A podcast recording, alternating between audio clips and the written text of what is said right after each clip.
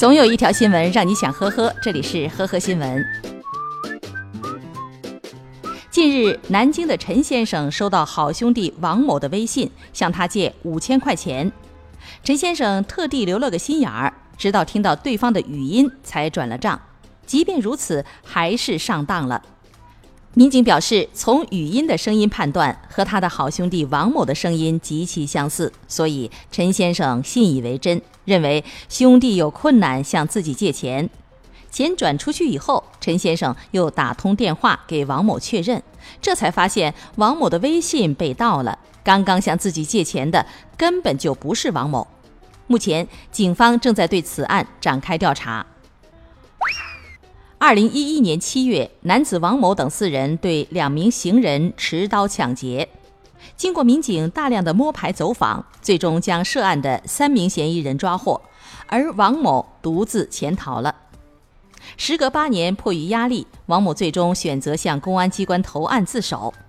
据悉，王某潜逃后一直在四处打工，随后认识了一名女子，和该女子结婚生子以后。王某和女子却一直不敢去民政局领结婚证，同时由于思想压力大，晚上睡觉的时候，王某都是在凌晨一两点钟才睡。平时在路上见到民警和警车的时候就去躲避。最终，王某实在忍受不住这种压力，选择了自首。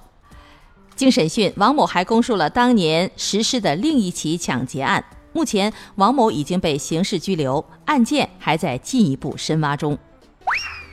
十月十六号，重庆市民陈女士报警，说自己停在车库的奥迪车消失不见了。民警调取监控发现，该车竟然是被小区里的一名十三岁少年周某某开走了。原来，周某某晚上准备上楼回家的时候，顺手去拉了在身旁停放的这辆奥迪车的车门，没想到车门竟然被意外的拉开了，并且车钥匙就放在中控台上。据了解，周某某有过一次驾驶自家车辆的经验，便拿了钥匙，第二天开着车去上学。经查，车辆上没有财物被盗，车身上有一处轻微的刮擦。因周某某是未成年人，民警对他进行了严肃的法制教育，并责令其监护人严加管教。对于给车主造成的损失，双方达成赔偿协议。近日，青岛交警分别查获了两名醉酒的司机。当两路民警带领驾驶员陆续来到医院抽血的时候，两名司机刚一见面，竟然就笑了起来。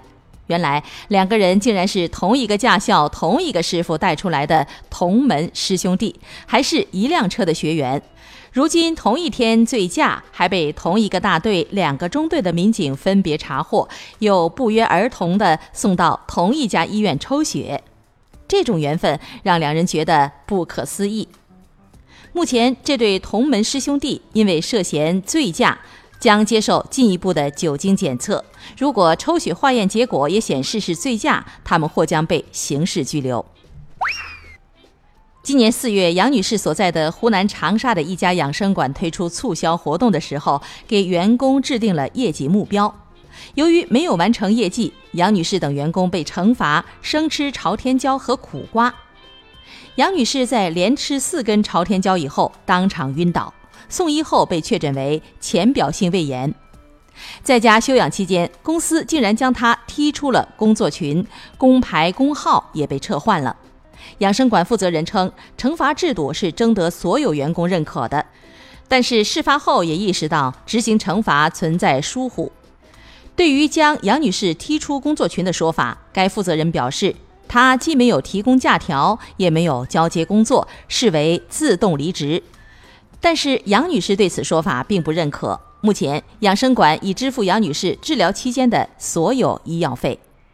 感谢收听今天的呵呵新闻，明天再见。